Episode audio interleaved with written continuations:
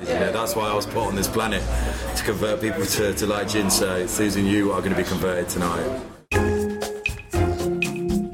Hello, and welcome to Best Sips Worldwide. I'm your drinking companion, Susan Schwartz, an American travel writer living in London. Thanks to my mother's love of martinis, the first words I spoke were shaken, not stirred, and I've been obsessed by the history of cocktails ever since. Through the years, I've been lucky enough to sip some of the best made by the best. Hear that sound?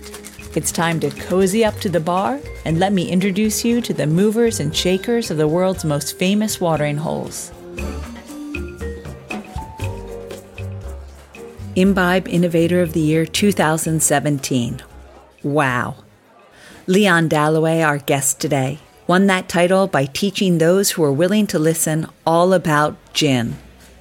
Lucky for us, he's a natural born storyteller and can't stop talking about why he loves it so much. I fell in love with probably cocktails and spirits first as a whole. Before gin? Before gin, yeah. I was a bartender in quite a few fun bars in Manchester, and while I was working in those bars, I was being creative with different spirits, fell in love with creating cocktails, and I've always loved the service industry and providing a unique, fun, um, bit of service for someone just to have a better better day basically. And from that I got into learning about spirits learning about telling stories about spirits and then I started working for a gin company. Um, I learned about the history of gin and I learned how connected it was with the history of Britain, of England, and of London. And then after moving to London, um, I kind of saw it firsthand, the gin renaissance happening right, you know, right now, right when it was uh, back in the day. And I thought, you know what, I want to tell this story. I want to um, put something fun to it, show people a good time. And um, the history of gin is pretty rock and roll. It's pretty tumultuous. It's had its ups, downs. So it's a fun story to tell. Um, and it also tastes pretty good too. now, were you from Manchester?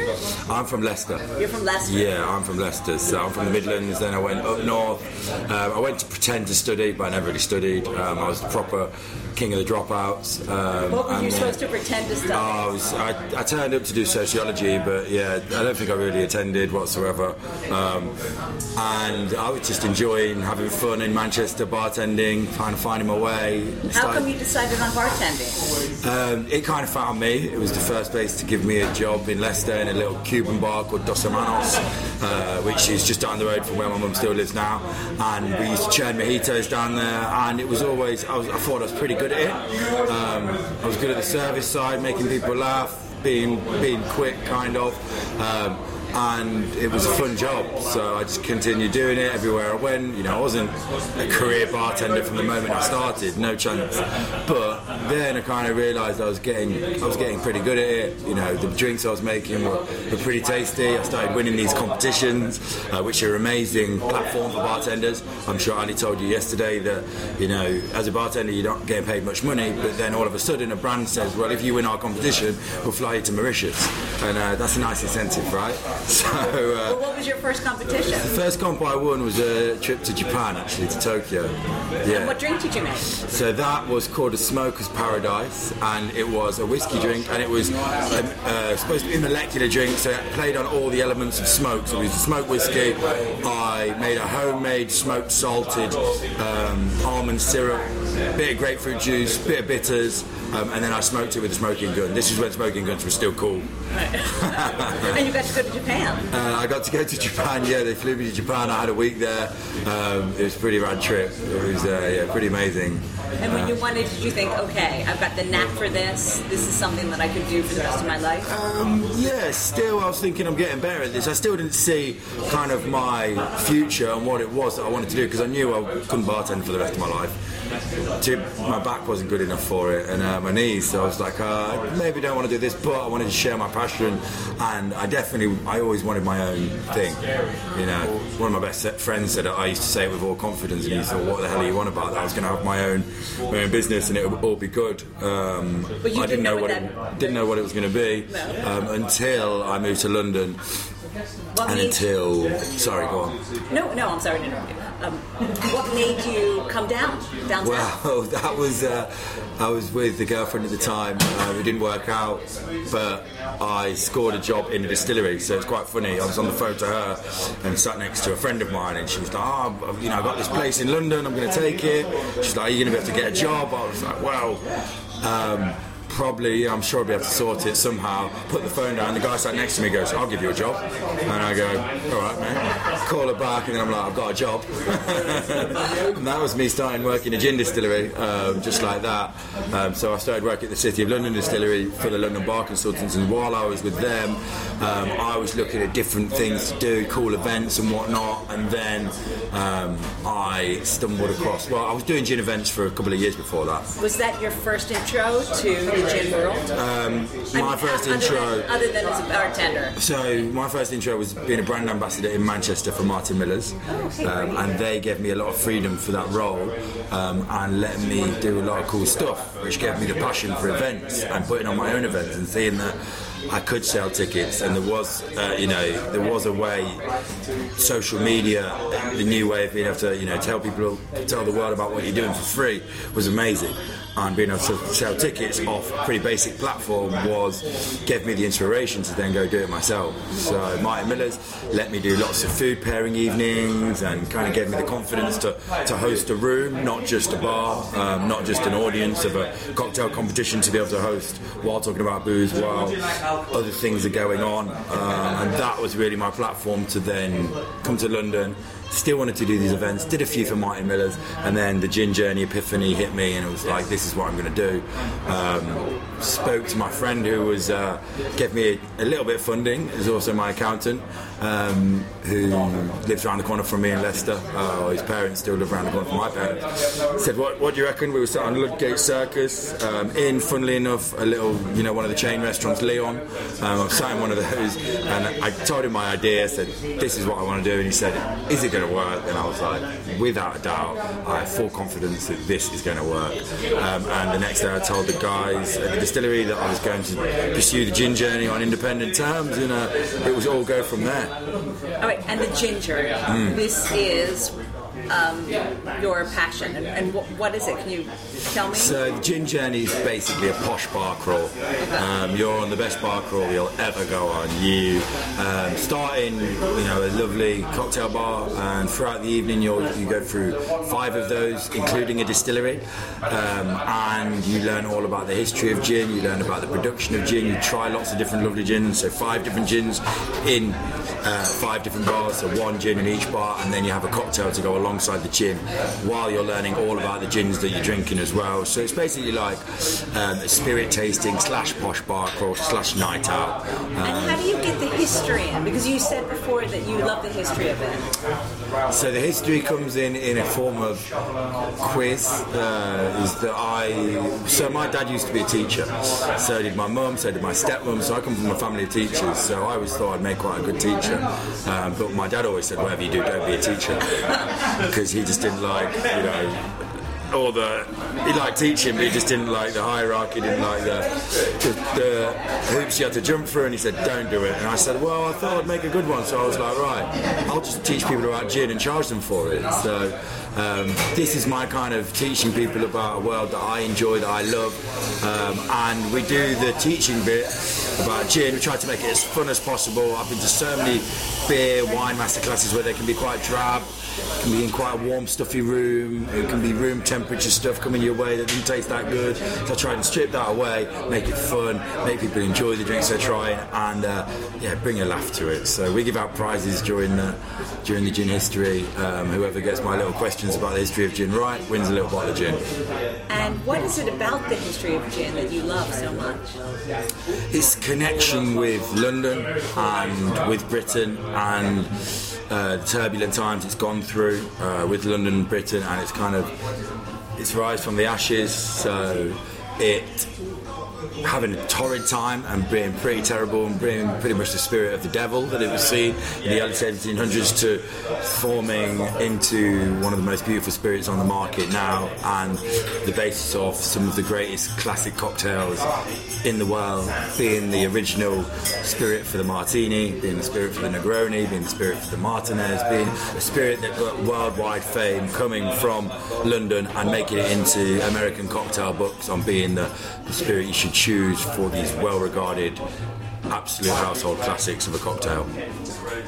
This year you were the Imbi- Imbibe Innovator of the Year. Can you tell me how you got that? That was very fun. It's nice to be regarded in that manner. Um, Imbibe UK is an online and paper magazine for the on trade, and they uh, had a Personality of the Year awards. Um, so they got pub, uh, Personality of the Year, restaurant, hotel, and then there's bar. And they decided that I was the most innovative person of the past year in uh, in the whole booze category, which was pretty pretty cool considering the amount of uh, yeah, well, considering the amount of innovation going on um, in the UK in, in booze now, uh, and London probably being the leader in in innovation, along with New York and, and probably Tokyo and a couple of other places. Um, I, I was pretty proud about that. You know, it's, Do you think one of the recognition's cool. Other than you are a fabulous storyteller and it's a wonderful tour, is that you are now not only doing it in London, you're doing it in other places? I think that's it, yeah. Um, I mean, London was the starting point and was very important, and we never want to get away from London. But I think taking it to the other cities, Manchester, Liverpool, and Edinburgh, and it being successful has really paid uh, dividends for, for what we do. Also, um, launching the Negroni journey, so doing a cocktail on um, a classic which is not quite everyone's favourite. You know, it kind of uh, it splits the group right down the middle. bite. Yeah, it has a bite. It has a bite. Yeah, some people are disgusted by the mere presence of the Negroni, uh, but some people absolutely love the stuff and, and kind of a Negroni die by the side of them. Um, and um, bringing a tour just for a cocktail like that um, to London, I think, was uh, hopefully what what worked in my favour as well. Because Gin is so connected with London. Mm. How do you bring that feel to the other cities where it's less connected? we find a connection. we dig deep. Um, so Manchester has the Bridgewater Canal, uh, which was the motorway for trade during the uh, 1800s, and many much of that trade was botanical, was making its way down to Warrington and then to Manchester. Um, also, you know, the historical context is important, but so is so is the present day. Um, since I started the tour in Manchester, we it's developed so much. It's only been going just over a year, but we now have two gins locally to the area that we can showcase on the tour.